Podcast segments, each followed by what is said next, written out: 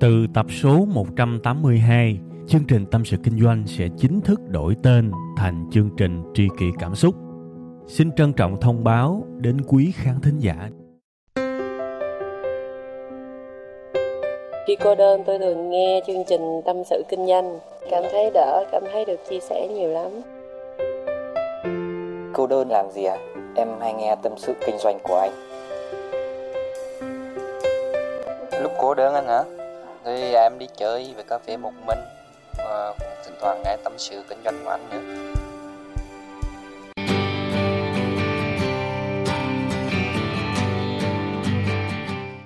Xin chào các bạn, đây lại là chương trình Tâm sự Kinh doanh. Bữa nay đầu chương trình tôi xin phép các bạn cho tôi được nói chuyện bao đồng, tức là chuyện của người khác chứ không phải của tôi. Thực ra cái số này tôi suy nghĩ kỹ lắm á, không biết tôi có nên nói hay không. Mặc dù là trong lòng của tôi thì có rất nhiều nỗi lòng. Mà thôi, dù sao thì một câu chuyện nếu tỉnh táo thì vẫn có cái mặt tích cực để mà phân tích. Nên thôi, xin các bạn lại lần nữa cho tôi được nói chuyện bao đồng đó là cái thứ nhất. Cái thứ hai, chương trình của chúng ta ngày hôm nay tôi thu ở ngoài đường. Vì thời gian này thì cũng khá bận rộn, không có thời gian để kiếm một cái góc và thu.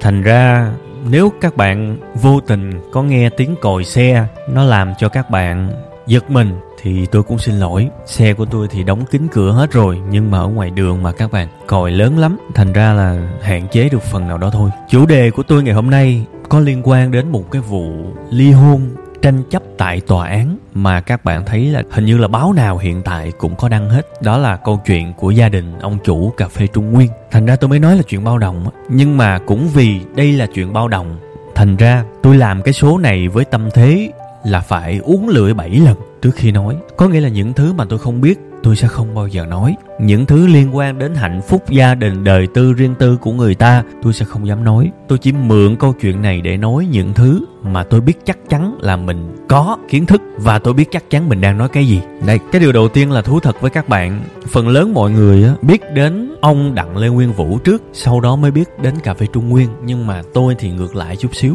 Nhà tôi uống cà phê trung nguyên sớm, kể từ khi mà thậm chí là tôi chưa biết ông đặng lê nguyên vũ là ai cả. Sau này tôi mới biết ông đặng lê nguyên vũ và mỗi lần á, sau này khi mà họ có những cái chuỗi cà phê những cái chuỗi mà ngồi tại chỗ uống đó các bạn mặc dù nó không lớn mạnh như là những cái thương hiệu khác nhưng mà bản thân chúng tôi vẫn có những cái sự ấn tượng nhất định đó. khi mà tôi gặp gỡ bạn bè đối tác á, vào đó chúng tôi hay bắt đầu bằng một cái câu chuyện chọc nhau chết rồi tụi bay ơi. Trong túi tao còn có 500 ngàn à mà tự nhiên vô một cái quán cà phê của sự thành công và giàu có tao thấy nhục quá. Chúng tôi hay giỡn nhau như vậy á để mà chọc nhau chăm biếm nhau chơi. Nhưng mà thực sự các bạn, bên trong chúng tôi có cái sự tôn trọng rất lớn đối với cái chuỗi cà phê này, đối với thương hiệu trung nguyên, đối với ông đặng lê nguyên vũ và đối với vợ ông, cái người tuy không có cùng làm với ông ngay điểm bắt đầu, nhưng có sự chung tay. Đấy, thì bây giờ đọc cái thông tin của gia đình này trên báo chí, thì thực chất bản thân tôi có nhiều cái sự xúc động, xúc cảm lắm vì một cái người mà mình cảm thấy học hỏi được và rơi vào một cái tình trạng buồn thì mình có sự ảnh hưởng bởi vì tôi thường tôi nhìn một người khi mà họ làm được một cái gì đó, tôi chỉ nhìn vào điều tốt thôi. Còn cái mặt xấu thì ai cũng có. Cái điều mà tôi cảm thấy mắc cười là tại sao tôi thấy mọi người phê phán vợ chồng hai người này nhiều như vậy? Trong khi chúng ta không biết bất cứ một cái thông tin nào sâu sắc về gia đình này. Chúng ta biết qua báo chí thôi, chúng ta không chơi thân với họ. Nhưng có rất nhiều nhà đạo đức đứng lên dạy họ phải làm cái này, phải làm cái kia. Và tôi nói điều đó rất là mắc cười, bởi vì tôi tin chắc rất nhiều những kẻ đang phê phán nhiều khi trong túi, trong tài khoản ngân hàng 50 triệu cũng không có nữa. Vậy thì các bạn lấy tư cách gì để đi phê phán một cái người cả ngàn tỷ? Đặc biệt là phê phán họ về mặt chia tài sản. Và chưa chắc các bạn làm từ thiện được nhiều bằng họ để mà phê phán đạo đức của họ.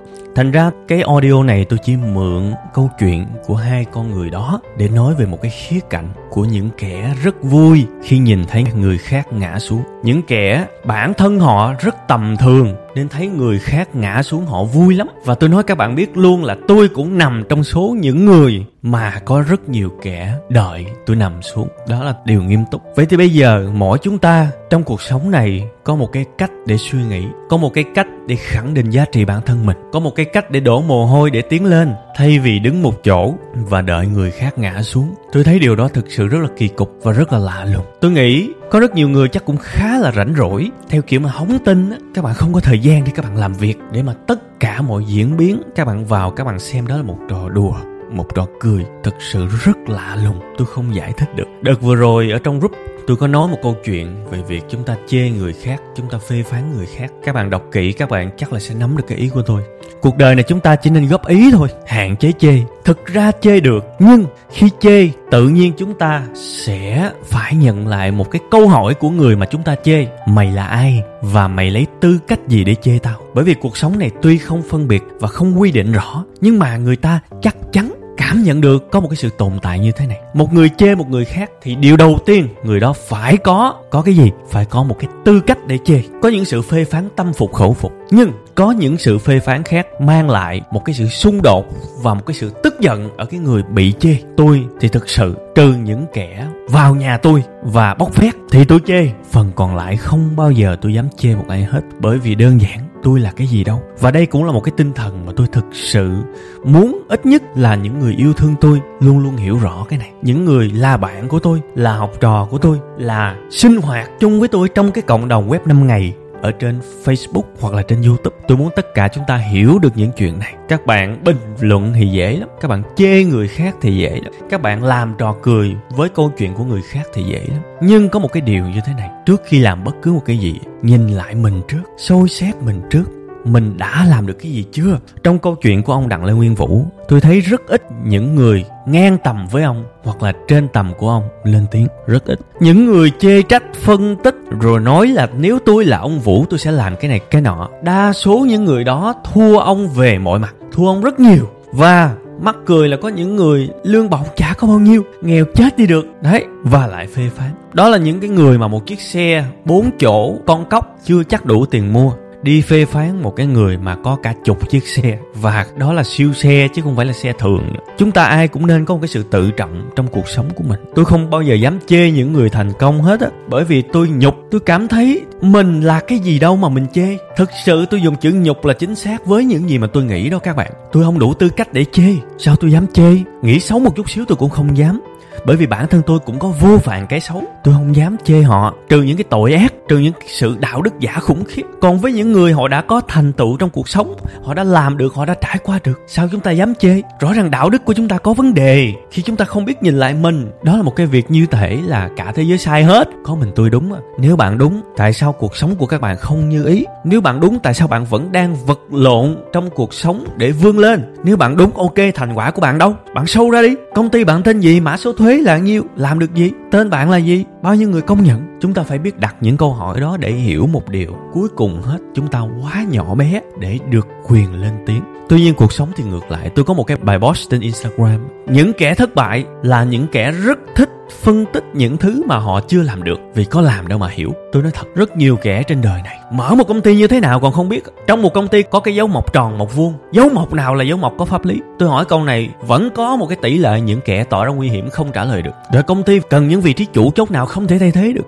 Rất nhiều người không biết. Tức là những cái dạng rất căn bản rất nhiều kẻ không trả lời được. Vậy thì tôi không hiểu tâm lý họ bị cái gì mà họ luôn mang trong mình những cái sự phán xét. Các bạn ơi, nếu các bạn thực sự yêu quý web 5 ngày, các bạn có thể chửi tôi cũng được nếu các bạn có lý. Nhưng các bạn không nên sống một cuộc sống mà hành hạ bản thân mình như vậy. Vì chúng ta càng tỏ ra nguy hiểm, chúng ta càng phê phán người khác chỉ để chứng minh một điều là cuộc sống của chúng ta đang rất bấp bênh và chúng ta cần phải hạ người khác xuống để mình được nâng lên cao. Đó là dấu hiệu của sự thất bại. Khi nào mà các bạn cảm thấy một cái kẻ nào đó thành công mà nằm xuống mà các bạn vui lắm, chứng tỏ một điều là các bạn đang đứng rất thấp. Đó là sự thật các bạn nha thành ra, trong cái số chuyện bao đồng này, mặc dù tôi lấy câu chuyện của người khác, nhưng cái trọng tâm chính vẫn là chúng ta biết soi xét lại chính mình. Chúng ta biết mình là ai, mình đang ở đâu, và mình so sánh mình với người khác đi, xem xem có hơn họ không, xem xem có đủ tư cách để chê họ hay không nếu không thì thôi lui về để tâm trí đó, để năng lượng đó, để học hỏi, để nâng mình lên. Rồi khi các bạn trở thành ông này bà kia thì tùy các bạn. Các bạn muốn chê ai thì chê. Các bạn có tư cách rồi, các bạn cứ thoải mái. Nhưng mà biết đâu khi mà các bạn có tư cách rồi, đầu óc các bạn lại suy nghĩ và các bạn cảm thấy cái điều chê lại không cần thiết. Các bạn sẽ cảm thấy là núi này cao sẽ có núi khác cao hơn và cái đỉnh cao của sự học làm gì có điểm dừng? Càng học, càng biết nhiều, sẽ càng thấy biển học mênh mông bao la quá. Có những cái mà mình biết, mình sẽ thấy là, má ơi, cái này tại sao tới bây giờ mình mới biết nó đơn giản như thế này? Tại sao tới hôm nay mình mới đọc được? Rồi mình tự hỏi bản thân mình má ơi, liệu có phải còn rất nhiều thứ như vậy mà mình chưa biết hay không? Rồi cuộc đời này còn bao nhiêu đây năm? Học sao hết, học sao đủ. Như vậy đó các bạn. Khi các bạn học nhiều, các bạn đọc đủ nhiều, các bạn sẽ cảm thấy một cái cảm giác tương tự như vậy đó. Tại sao cứ đọc là lại lồi ra cái ngu?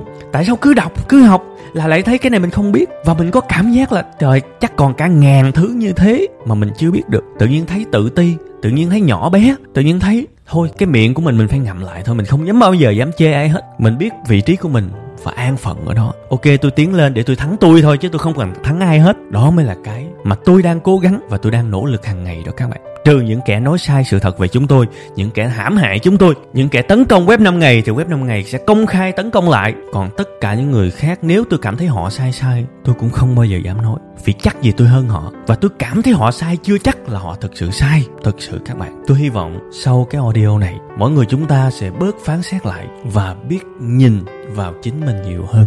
Thôi cái sự bớt phán xét thì tôi không hy vọng các bạn bỏ được liền, nhưng tôi hy vọng các bạn tập được một thói quen mới, đó là nhìn mình xem mình đang ở đâu. Và so sánh mình với cái người mà mình chuẩn bị phán xét đi, coi có hơn người ta không? Nếu không thì thôi, chúng ta đã chặn lại được một cái sự phán xét không cần thiết. Cảm ơn các bạn nhiều lắm. Xin chào và hẹn gặp lại các bạn vào 7 giờ sáng thứ hai tuần sau. Chắc chắn là tuần sau sẽ là chuyện của tôi rồi, không bao đồng nữa đâu ha. Xin chào.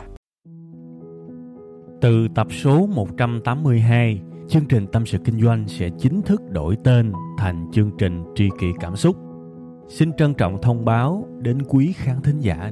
Cảm ơn tất cả quý vị khán giả đã ủng hộ và yêu thương chúng tôi trong suốt thời gian nhiều năm qua. Chúng tôi hy vọng chương trình với tên mới sẽ mang đến cho quý vị và các bạn nhiều yêu thương, nhiều sự quan tâm và nhiều cảm xúc hơn. Quý vị và các bạn cũng có thể nghe lại tập 181 ở phần cuối thì ở phần đó tôi có giải thích về lý do tại sao đổi tên chương trình. Tôi hy vọng tất cả mọi người có thể cảm nhận được tinh thần của tri kỷ cảm xúc. Một lần nữa xin cảm ơn thật nhiều